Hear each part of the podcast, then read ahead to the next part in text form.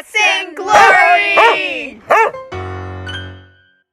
Today we're sitting down with Puno Dustras, web designer, digital creative, entrepreneur, and founder of I Love Creatives, People Map, Made with Map, and proud mama of Muad'Dib the cat. So, your Pinterest boards, they equal having your shit together, right?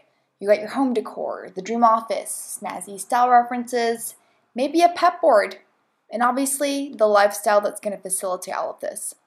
Cue Puno. Unbeknownst, you may have heard this one's laughter from a distance, unmistakable once committed to memory.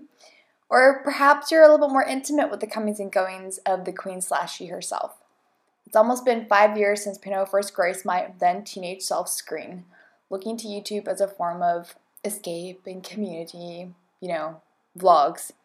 I saw someone who, in the light of day, had her shit together in the way that only my Pinterest board spoke of. This chick had her ducks in a row. But the grass is always greener on the other side, and that's not what we're here to preach. Fast forward five years, Puno mentions that people looking from the outside in say that the way with which she set up and navigates her life, it almost seems like magic. And it is a little. But the good news is is that we don't need to go all the way to Diagon Alley to stock up on the good stuff. You already got it. It's your essence, your zest. Before we get into what you're bringing to the table, it's about whether you want to be sitting at the table at all.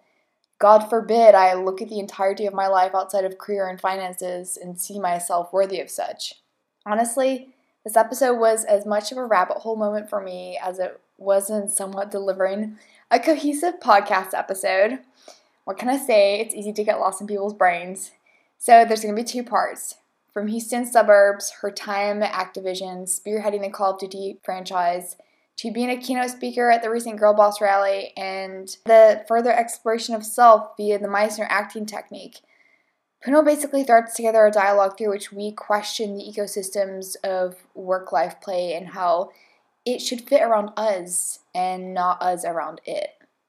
Hashtag sustainable slashy. This is Slashy This Way with Puno Dastras. A quick heads up we're dealing with an overseas conversation here, so the audio may reflect this. Coming to you from Los Angeles, California, in Amsterdam, the Netherlands.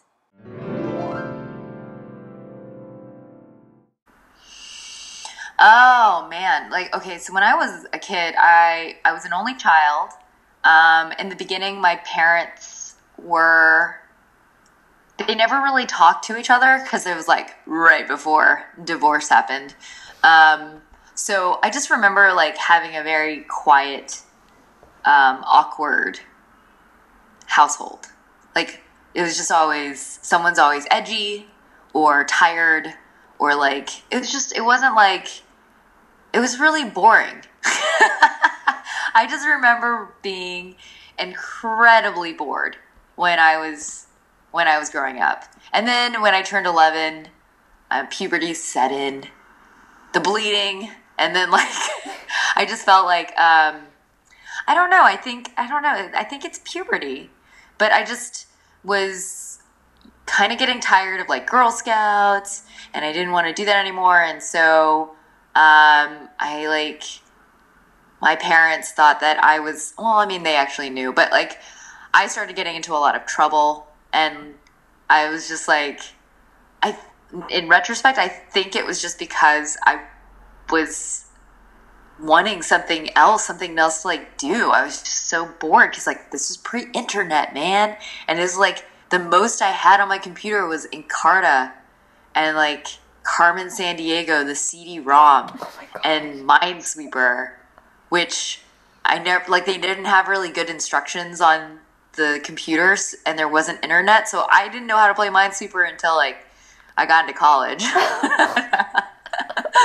it's a fun game, um, but yeah. So then I got into trouble, and when I was in trouble, like that's when my life really changed because you know I got punished. But I realized at that time, like I don't know. I, I think it was important in getting me to be a very social person because well, I got in so much trouble that my parents like had me move to my grandparents' place, and this was in Dallas, Texas, Flower Mound specifically. So it's very, um, very white. I was like one of the only Asians there. Not that that mattered. I was always like comfortable being token, but like there really stood out culturally. I felt like it was. Um, I think there were a lot more Hispanics in in my previous school, so it was just a little different. But um, and it, it was like really kind of like tough because I was in eighth grade, so everybody like knew each other, sixth and seventh, and so um, I knew like first day of school that I had to make friends with someone because I didn't want to sit by myself at lunch. And I don't know why I didn't want to do that. I just like I felt like, oh, that's gonna like suck because I think I remember feeling as if I didn't do it then, it'll just keep happening. And I and I was really afraid of that. So then um, there's this girl like right the period right before lunch, and um, I went up to her and I was just like, "Hey, how how are you doing? I'm new here."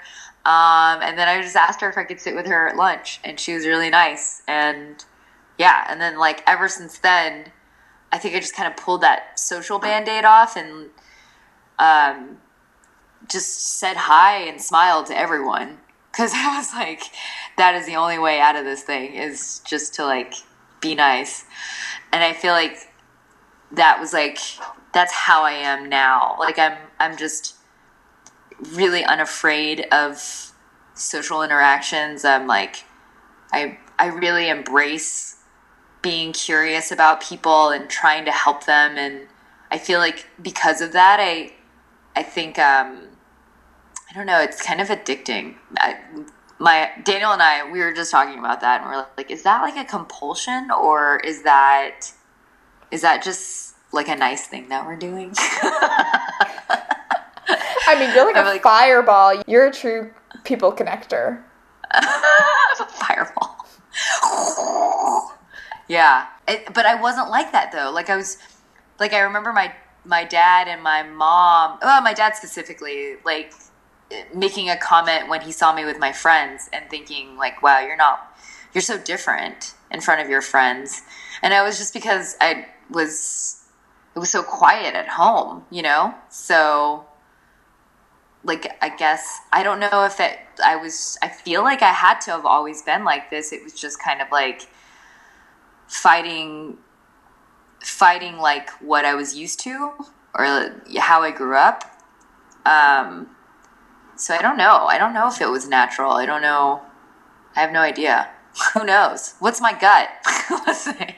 it's almost like you saw that as a tool to just evolve from the situation, to get out of the situation. Yeah, it was fear. it was fear based. it was all fear based. I mean, I really was scared. I just, I think like sitting alone at lunch was, I didn't realize it. And it's actually really interesting to hear me say this right now, but it was something that I just didn't want to do. I didn't want to be used to that. I, I can eat lunch by myself now. I mean, like, I think it was, it's different, you know, when you're in junior high. Yeah. Yeah. I mean, I guess even in that you could say it was your gut. People leaning into the fear and what makes mm-hmm. them nervous and still going for it. Hmm. Yeah. Totally.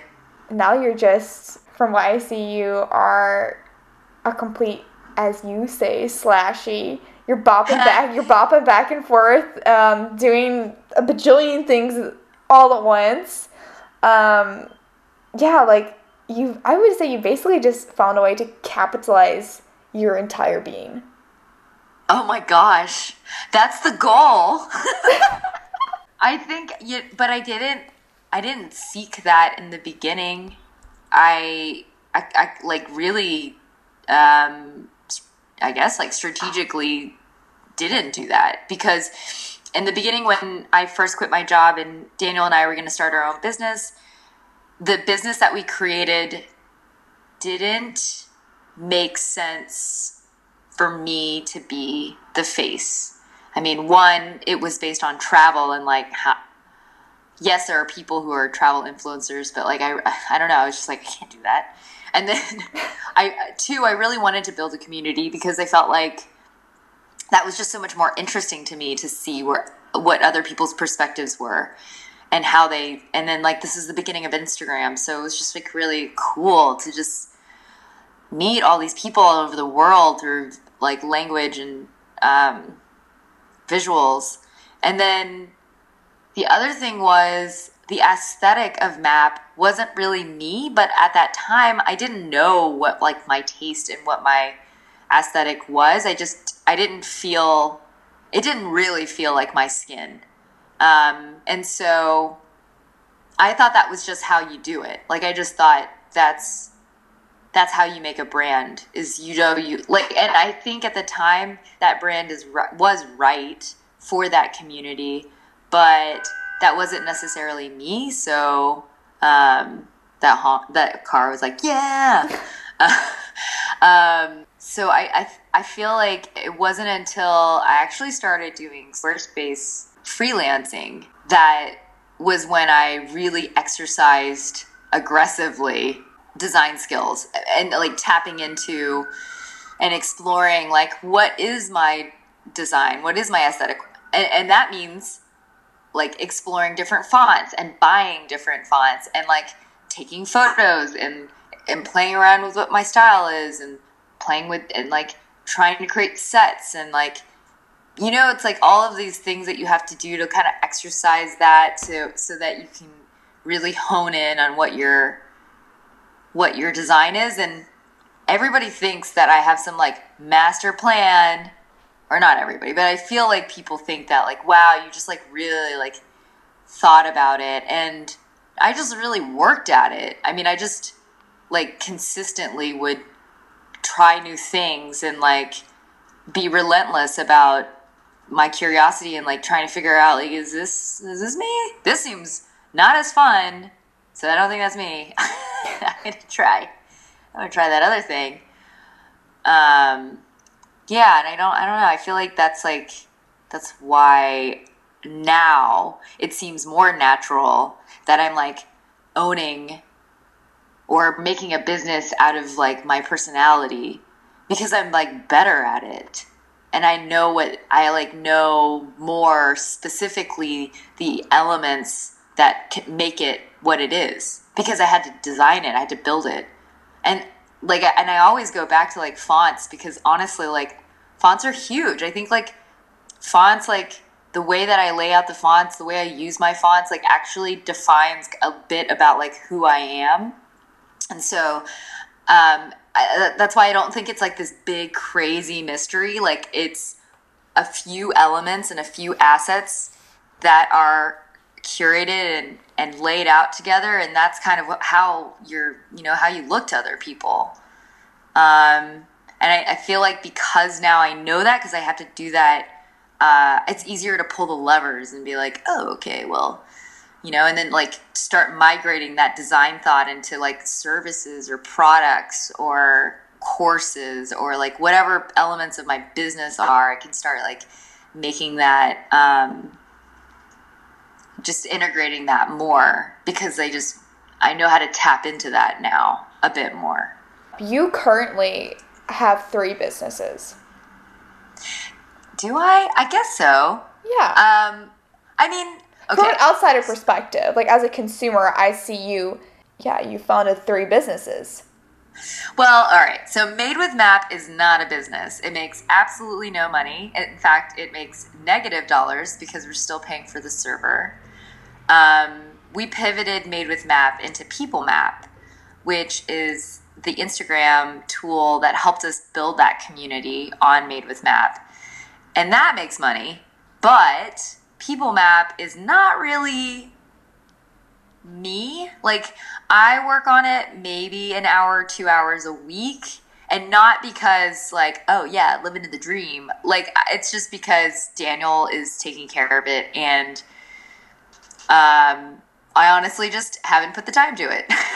like every now and then I'll go on a podcast or I'll do a panel or I'll teach something. Or right now, I'm putting I'm putting together um, a course for brands on Instagram marketing with Paketo. So like I, will do like those kinds of things to help move it forward, but um, it's really like dev based. So I'm just kind of like not I'm not really in that world. And then I love creatives, yeah. Like I love creatives I'm like way more into. But yeah, it sounds like I have three businesses, but really it's two, but I really work on one. Yeah.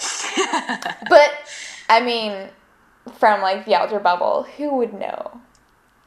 Uh, I know. I just I guess like I don't want to take off made with map on my bio or or I don't want to be like, this is gone because I'm still kind of working on it. So, um, like, I, I, yeah, I'm still kind of working on it and it's not dead to me. Like, it just, I literally don't have um, crazy deadlines compared to most people, I think.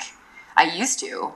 I used to, like, believe the startup grind and, like, feel this pressure of um, having to meet some pretty crazy goals with you know that where I wasn't really willing to do that amount of work for like I quit my last job because I was really burnt out. So yeah can we like touch on that? Because I feel like now we have a good understanding of kind of where you're at and your mm-hmm. perspective on that.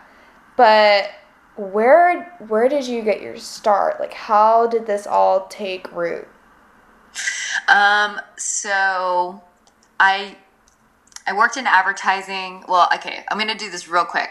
Yeah. I was I was in college, marketing, um, in the business school. Didn't like it. Uh, this was like pre Facebook. Um, ended up doing a side project on my own learning UX design, even though it did not exist then, but like real, I mean, I, I felt like that's what I did. Because of that side project, got a job in advertising as a junior art director. Um, didn't they didn't know like what I should do, so I just picked art direction because I I kind of do Photoshop, but I didn't really. Spent the next six months as a junior art director, like learning Photoshop, Illustrator, um, like every day, eight hours. Even when I would go home, I, I worked even more because I was so behind compared to everybody. Then transferred to LA from Texas, still in advertising, got laid off 2008. That's like Oh yeah. The the, the time, yeah, but everybody gets yeah. laid off in advertising. So if you're in advertising, like, and you haven't been laid off, like, come on, join the club, you know. uh, and then when I got laid off, did a little bit of freelancing. Um, then then got offered to be a UX designer which was just beginning. That world was UX and UI and iPhone apps and apps in general just started bur- like bubbling. And so I got into that world. Um, my first job was at Activision and Call of Duty. Loved it. Oh, dang. So fun. Um, didn't know anything about gaming, but became a video gamer. Love Call of Duty. So fun fuck, I like love zombies. Oh my god, it's like the best game oh ever. my gosh. and then um, from there, I ended up uh, getting hired as a UX director, and I built a team of ten, and we were off, and we were trying to build this thing for 20 million Call of Duty fans. Um, and then it just got really super stressful.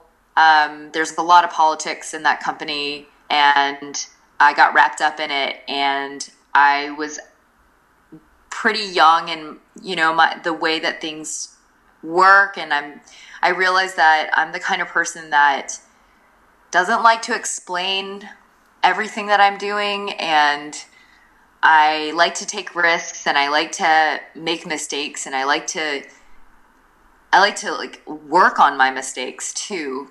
Um, and like that just wasn't like rewarded or that just wasn't a thing in that culture and so um, i found it very frustrating and it was it became really apparent when they hired someone who was my direct boss at that time, and we just really butt heads. And so from then, I like was so so like emotionally drained and ex- and like physically exhausted because we were working like 60 hour days. I mean weeks for like over three years. And so i was just like done. I couldn't do it anymore. Like i just was i i don't know. I mean like maybe i could have if i wasn't so um, wrapped up in like i was so offended i think that that was the problem like I, I shouldn't have taken it a lot of things so personally but blah blah blah ended up quitting um, and decided that we were gonna Daniel and I were gonna run our own business, but we didn't really know what that was. We ended up like finally taking our honeymoon um, in Thailand for five weeks. Came back and we're like, let's do a travel app. and then uh, worked on that. And then once we started working on that, like I like was still a little bit unsure of like who am I? Where what am I doing? what do I want to do? I actually have the opportunity now to like try anything, and so I kind of embraced that, and I like tried tried photography, tried styling, um, went into freelance for graphic design, UX design, found Squarespace, like really just became a slashy, and then um, I think because of that, eh, like uh, somebody else told me this that it's like an accidental creative. Like I, I feel like i'm somewhat of an accidental creative because i like tinker and play and do lots of things but i'm very like aware too of the opportunities that could potentially like unfold. And so i think because of that like it's just helped me like create this little ecosystem of like businesses like they if you look at any business I do or any project that I've done, there has been something that has led there.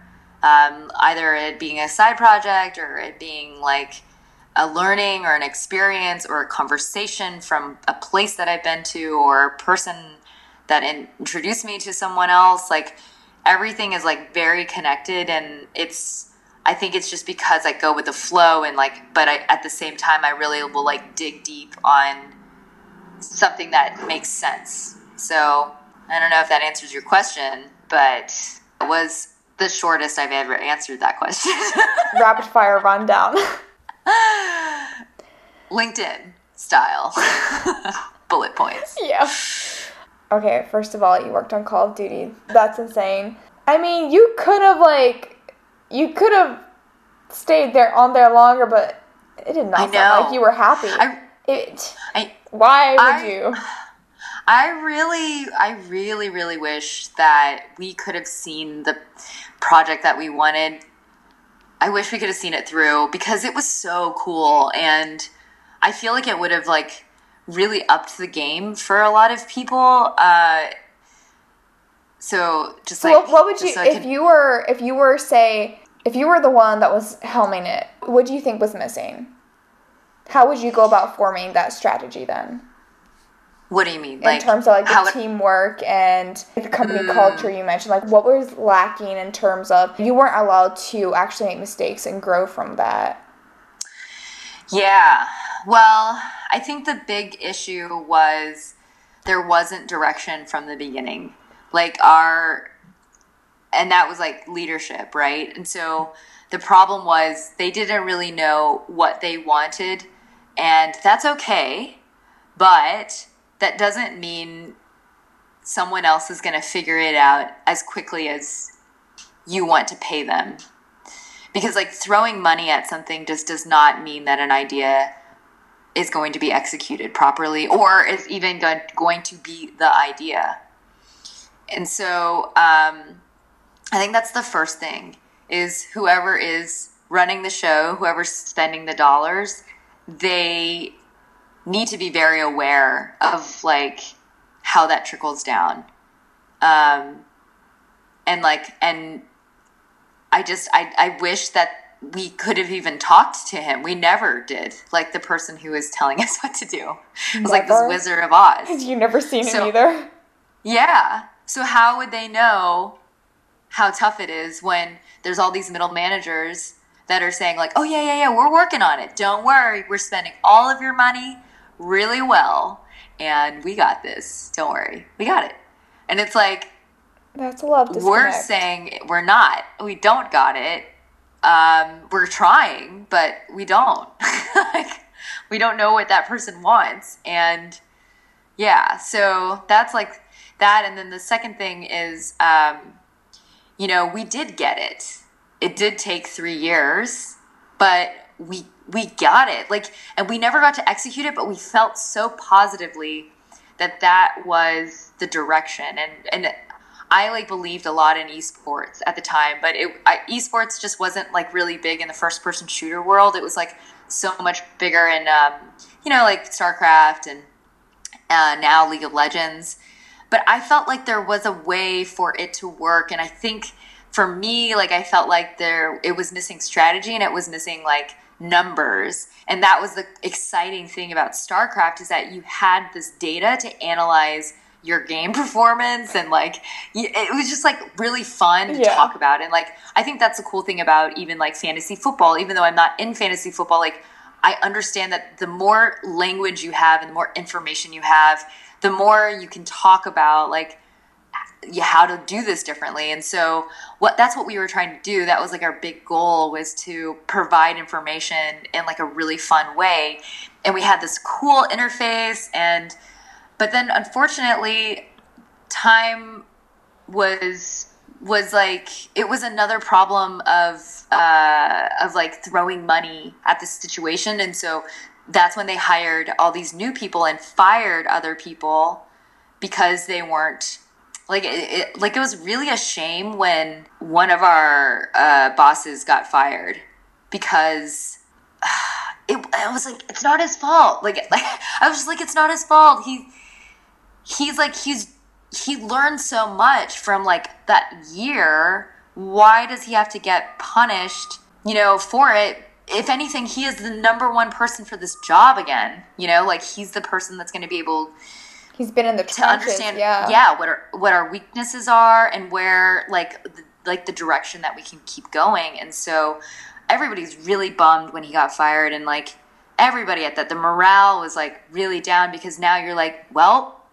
can't make mistakes just do what they say because you're gonna get punished for it and i and i didn't believe that and neither did the, my team. We were like fuck no. And so we really butted heads with the new with the new leadership that they brought in because that was their whole role was like get these like kids in order. And it's like we we were. It's just like we you know we were just still learning. So and then from then like i mean there just, there's not much you can do. There's not much you can do when the team isn't on the same page. There's just like it's just chaos you know? And like no matter how much money you throw at someone because call of duty had a lot of money and i and i quit before i would get my bonus check which was like 40 grand. Like it's crazy. It's like but like it's it was just too much. It was just like i was like crying at a bar at 11 p.m and i was like i don't want to do this anymore Yeah, I mean, you stepped out for you. i had to Yeah. because I was like shaking at work. Like, what the fuck is that? That's not healthy. No. Your adrenals are just like on an all time high. Yeah, my adrenals needed to email me and be like, yo, homie, Calm down. calm down, girl. You need to go. But I, I didn't want to go because our team was sick. Like, I got to build like this fantastic unicorn team, and I call them unicorns because everybody was an autodidact. They were self-taught.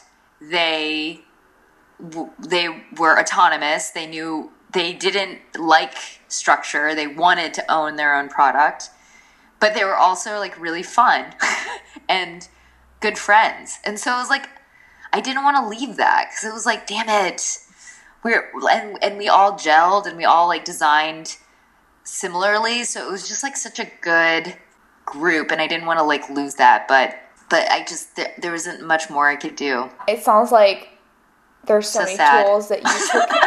yeah, it sounds really sad. Um, I know.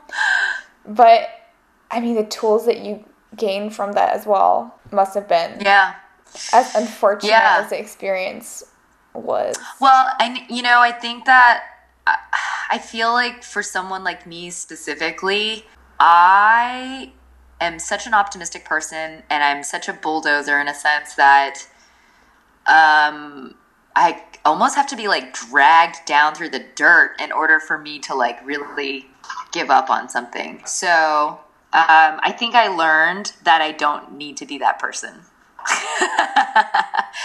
like, okay, Puno, let's nip this in the butt before it gets bad. So um, I like really practice self awareness and try not to like like it's not that I don't work hard anymore. I still work hard. I just I'm just very self aware of anything that's like emotionally draining me and not making me pumped. You know. That's that's where you're actually living and not surviving now. True. That's a great way. That's a great analogy. Because so many of us were just surviving. No Yeah. one is necessarily living. And the when we correlate work to making a living, it's way too connected to it's just facilitating like this circle of survival mode. Always in the survival mode. We were here to discuss the acting class. The acting class you're taking. Yeah, I My saw favorite. I saw your videos on that and you being extremely open, extremely raw on camera, totally upfront. Um, I had to get you on the podcast. So, I'm glad that you saw that because I really was.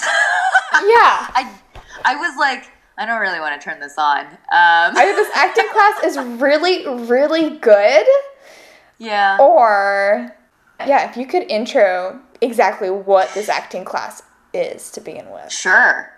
Yes. Uh, my pleasure. Okay, so um, it's the Meisner technique, which like there's a few acting techniques. One of them that everybody's probably familiar with is method acting, and then there's Meisner. Um, and Meisner is well, the best way to explain it is method is like becoming that person, feeling the pain, like living the pain. Um, whereas Meisner is about not necessarily re scratching your scabs, if you will, but it's more um, like imagining creatively Channeling and like them? yeah yeah. And like tapping into your experiences but not necessarily having to like relive any emotional trauma. So like if you wanted to be sad you can think about you know your parents eh, being sick or something like that but that doesn't necessarily mean that they are. You know like it's like just what are those emotions and feel those emotions but you don't have to like like you don't have to be like okay what trauma in my life has happened and how can i tap into that Yeah. and so I took the class, and like I was the only person who wasn't an actor. I was just like the the girl who's taking it for fun. But I didn't really say that like because it was very apparent that everybody there wanted to be an actress or actor. And so I I just didn't want to be that person that would be perceived as like not taking it seriously. I like I, I there we had a really cool energy in the class and um and I and I think like when you have that culture it's super special. And I don't want to like ruin it and I want to like help it because then it's going to make that experience and that class just way more interesting and way more valuable for me.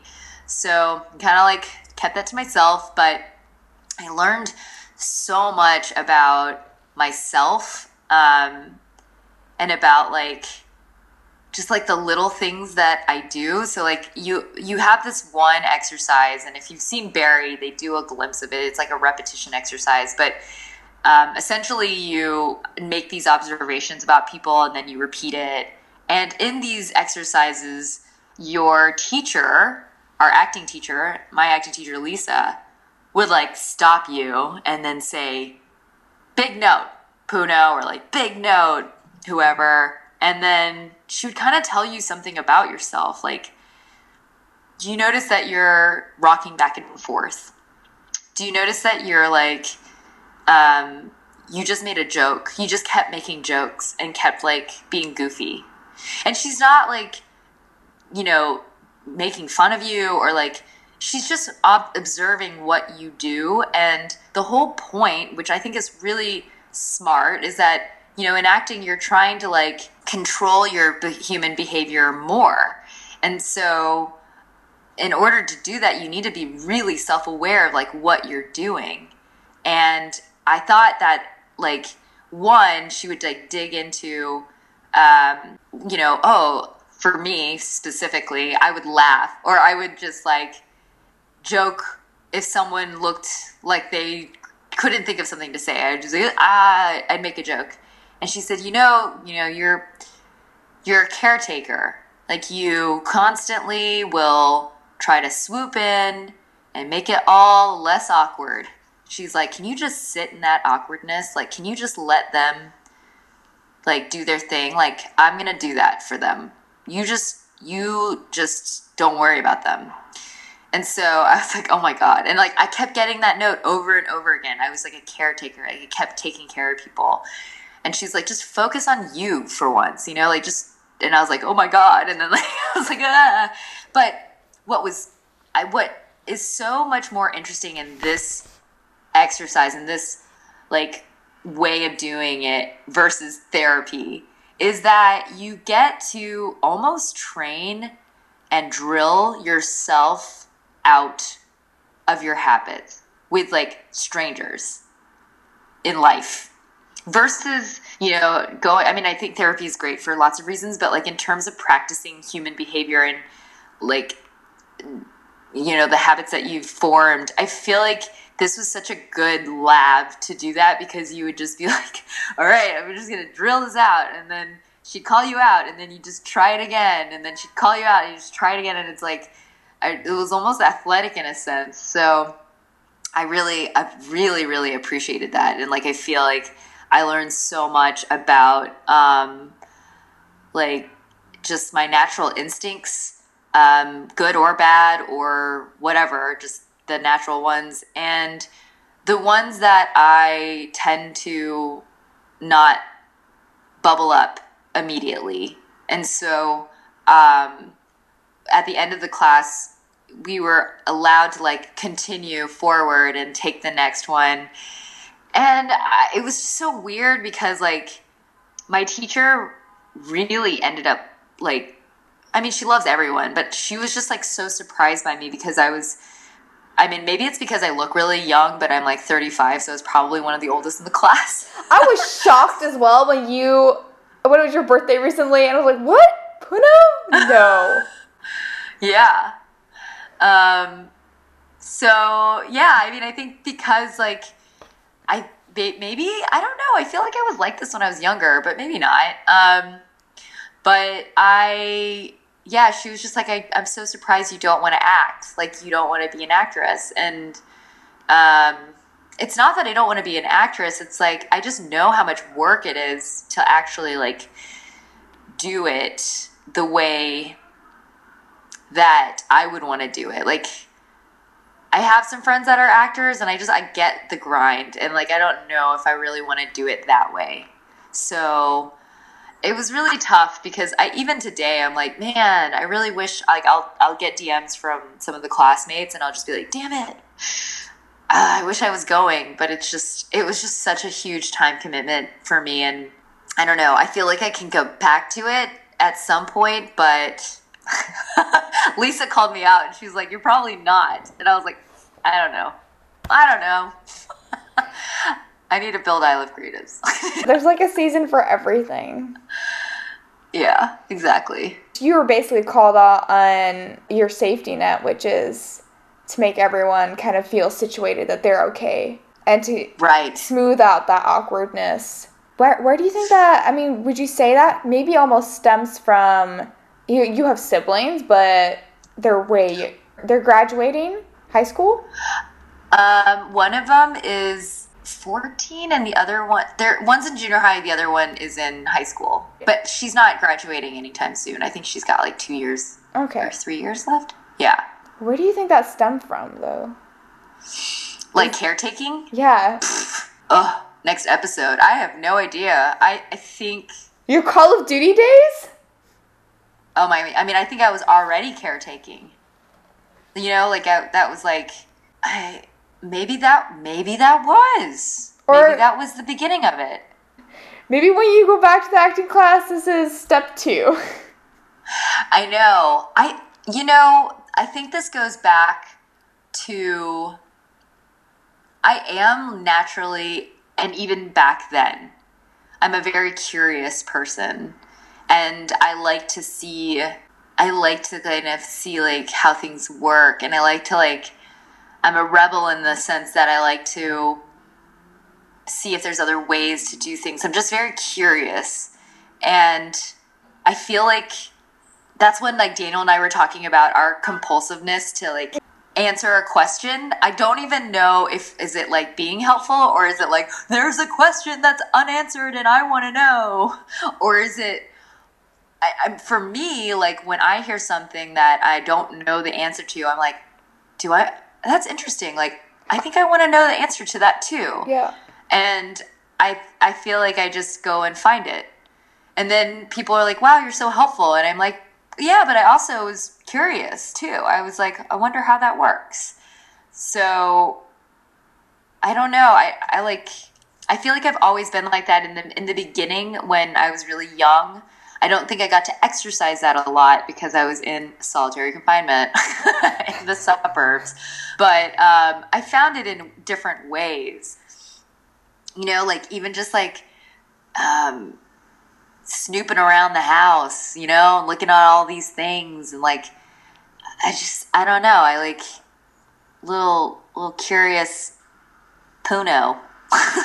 I mean, yeah, now you're in user experience as well. Brands come to you if you're doing a website, they kind of give you a design brief and it's how do I kind of smooth out the flaws and like the, you bring it all together and like seamless experience. You want to cater towards the user, and make sure there's there's no bumps in the road. Yeah. And I actually we talk about this in my Squarespace design course. Like we um we have this accountability group and um, one of the things that we talked about was like community and um, and like having genuine like connections with people. And i feel like a lot of that for me especially like on something like instagram just online and in general or even in person too i find that um, I have the most genuine connections when I'm like really curious and helpful. I think that the conversations just tend to be more interesting and tend to go beyond the superficial when when I just ask questions and then I, I try to help that person like you know understand what that problem is or what the solution can be or hear how they've come to that solution. Um, yeah so like I, i'm like in the class i've been trying to tell people like i you know use the slack community as a as like a lab like as another supplementary lesson in solving pro- other people's problems because once you get into client services that is essentially the job.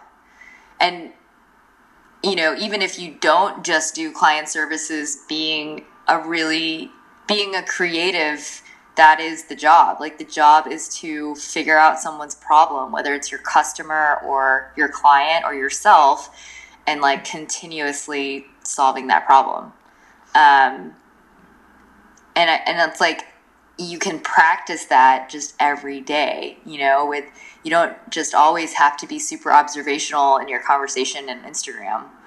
You know, like it can it can always go a little further if you're just a little bit more curious. Because there's an entire world within each person. And when the, the dialogue you hear so often, when someone you're talking to, someone always relates back to you with their own situation, and then it, kind of takes away from what that other person said. And say they came to you, this, I also find that this is why some people um, a lot of my friends say they go to therapy for this reason because when they're around friends or family and they're talking about something they're having difficulty with, and the other person always counters with, oh, when I was going through this, and they bring up their own experience, and it leaves someone feeling like they haven't been heard and like they haven't been given space to. And so mm-hmm. you aren't, say, 100% there for that person. It's always kind of contracting with this was my experience. I found when you actually, even in demanding someone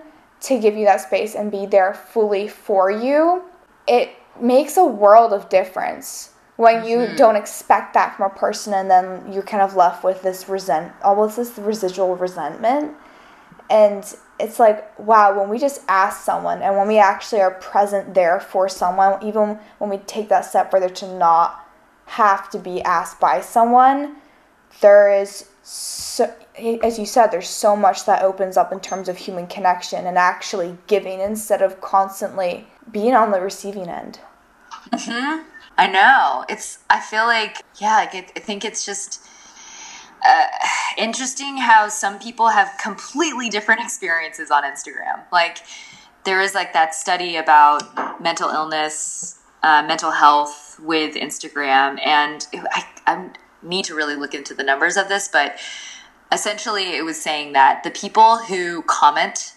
more on Instagram tend to have a better mental health or experience on the platform than passively like scrolling through. And I'm like, that makes so much sense though, you know? Of yeah. course.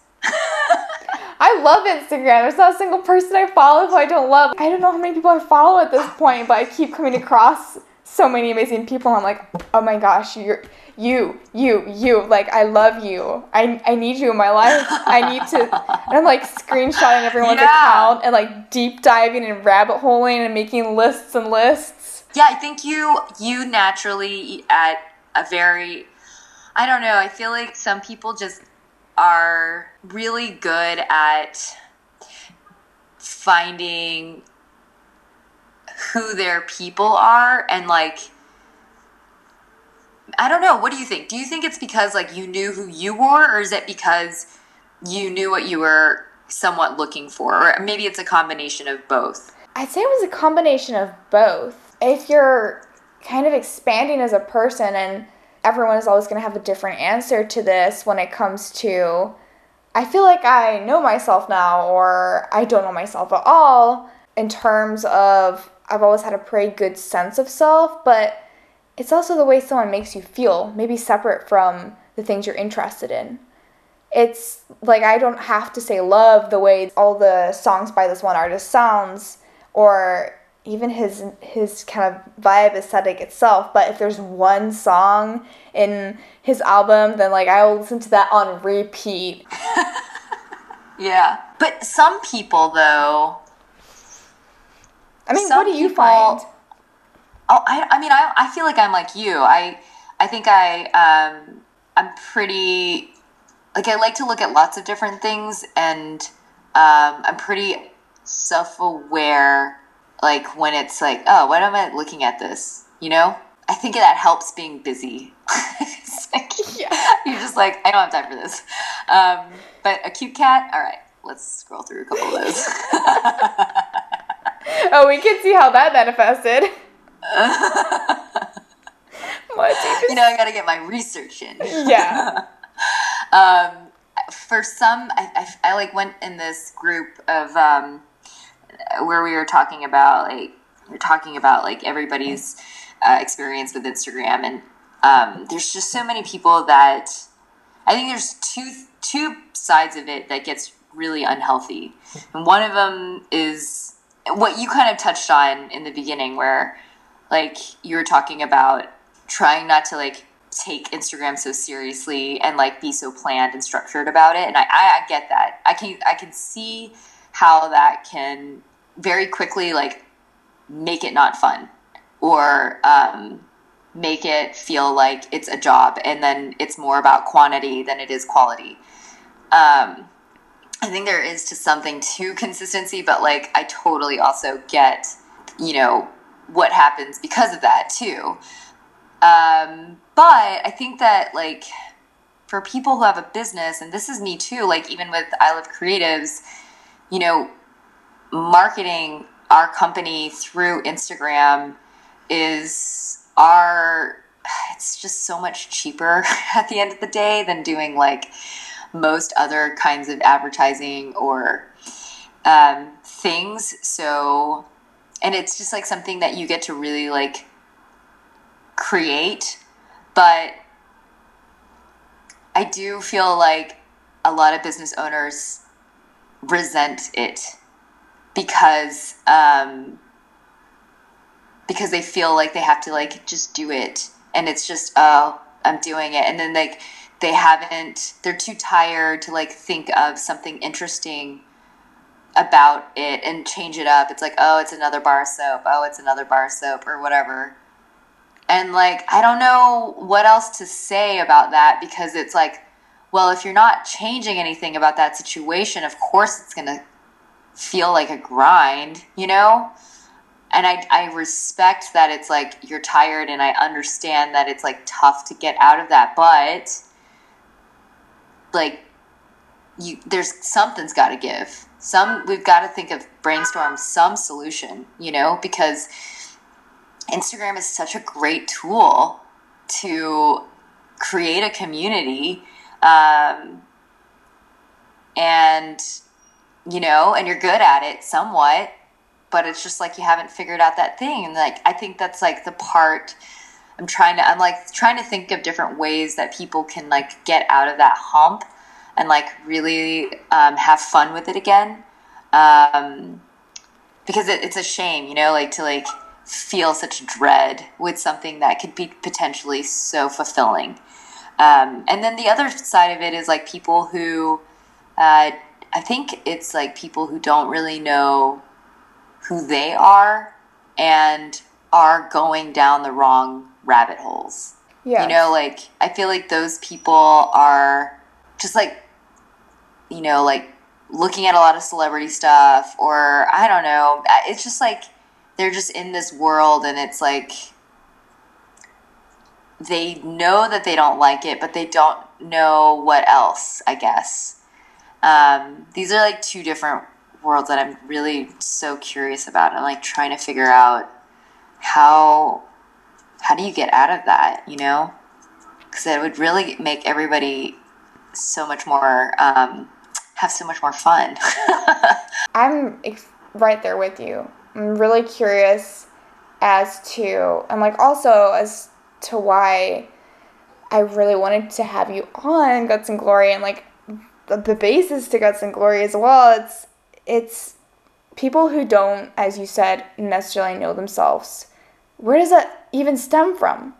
Are we being given the space in our childhood to actually explore? Are we still being given the space today as adults to play? And it's like, okay, what do our education system look like? I mean, I remember getting, you know, we called the talk on, say, the, the woman's reproductive system and like the boys were taken away from the girls and the girls would be taken to like this room and you know we'd be like okay five bullet points on what you're going to go through and uh, that that's it. And then you find yourself out of high school and they never touched on taxes. And it's like all these kind of basic tools that you kind of need as a person. We don't cover that but at the same time, we're just going to degrade everything about the creative aspect of being human as well and put all the importance and all the funding, um, especially especially within like say the French education system and the British education system and international baccalaureate, the ones that I was a part of, all the funding was going towards your full worth uh, is valued if you are good in math, if you are good in one of the sciences. So, as a basis, where are people really being established from childhood onwards, and how is this manifesting in ways as they are adults? And how is this being seen in terms of businesses and across industries? And that's where it's so cool because everyone's slowing down now. We're, yeah. we have to wake up. We can't keep going like this. People aren't burning out at 45 anymore. Like, they're done at age 25 and you I have yeah you've got older generations who are so stingy sometimes like you young ones like there were so many less opportunities when we were your age. There was just one well, set way of doing it. And now it's like yeah we may be a lot there may be a lot more people who are a lot more sensitive but i think i think you're right. It, it is that it is that um, privilege of being able to be sensitive and i don't think that that's wrong but like yes no. like we definitely have the privilege of being sensitive and like we need I it. think that yeah, and it's and the only reason why we're so frustrated is we, because we know that there is a better way. Like it's not rocket science, you know? It's just it's just like we're not we weren't set up. So to your point, the time that it's going to take for us to figure it out might be a long time, you know? um, like I, I'm doing, I'm actually like putting together a talk at Girlboss Rally, and my talk is kind of a, it's a bait and switch because, well, they named it like how to start your side hustle with a full time job. But I personally have a problem with the word side hustle just because it has the word hustle in it, and I'm like, not trying to do this to burn myself out. Yeah. you know? Um, and I feel like um, that's something that I like have been recently embracing a lot more is just like a lifestyle business, really. Like everybody talks about work life balance, and it's like, well, you know, like to me, most of my decisions are rooted in my business on how I want to live. And it's and and like yes, that includes money, and yes, that sometimes includes employees. Like just because you want a lifestyle business doesn't mean you don't, you know, you can't have a, a, a large business and make a lot of money. I think that the mentality and the mindset is just completely different. But um, you know, there's like other things that I have to do in my mind that like get me to be to your, what you were saying about playing, I like I have to embrace that um, that long haul and just embrace slow growth because uh, there really isn't any shortcuts to kind of like figuring out who you are. And I wouldn't even I wouldn't want to give myself the shortcut of that because I get all these cool stories to tell and all like my friend Maceo and I, we always say we love doing things the hard way because we get a lot of material.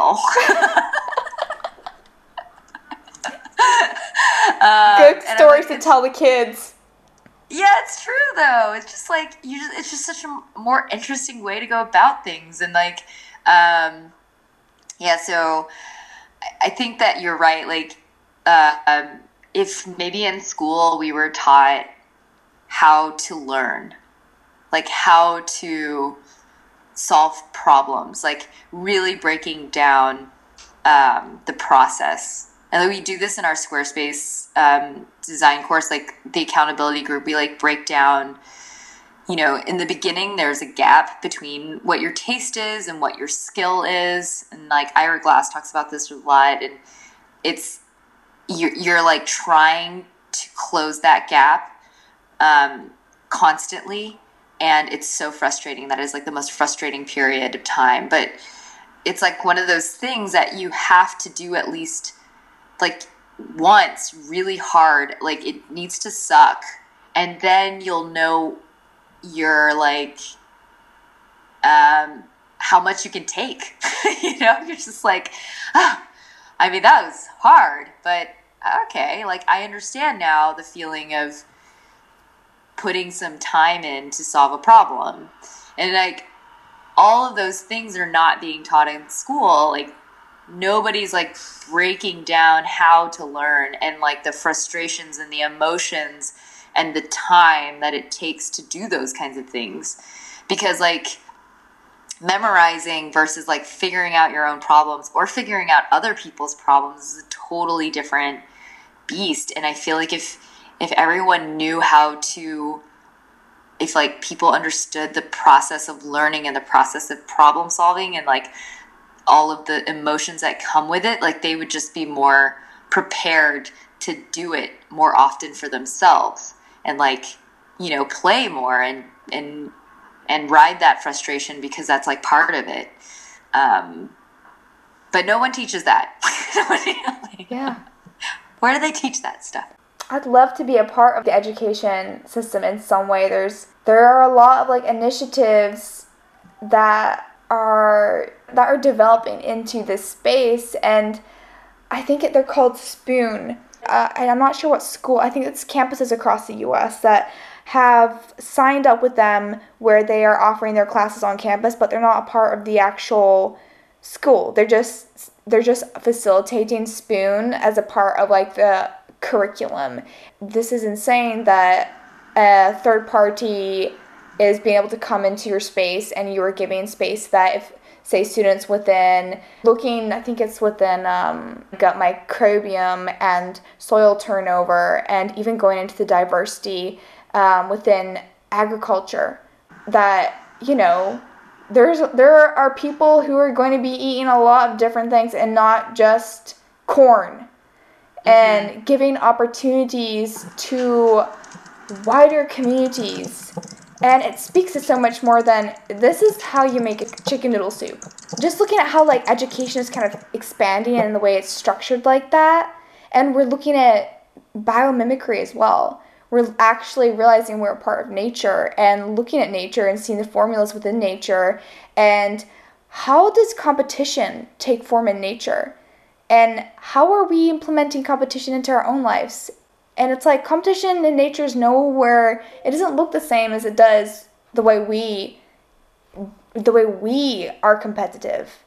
And how we set our businesses up it's it's not sustainable when you look at nature's model of what is long-term sustainable and what is going to bring around profit interesting i've never heard of that term before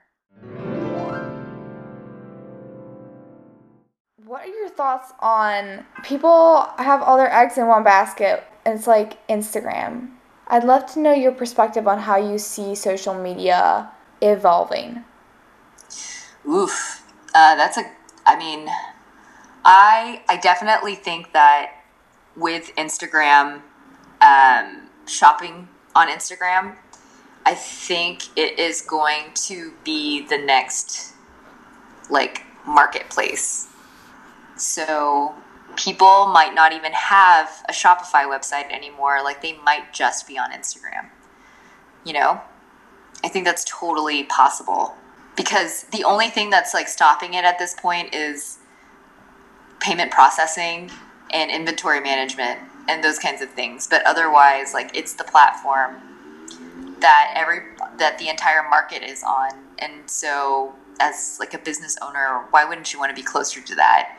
And I get it. Yes, for sure. You want to get people's email addresses so that you can contact them on your own without having to pay for it.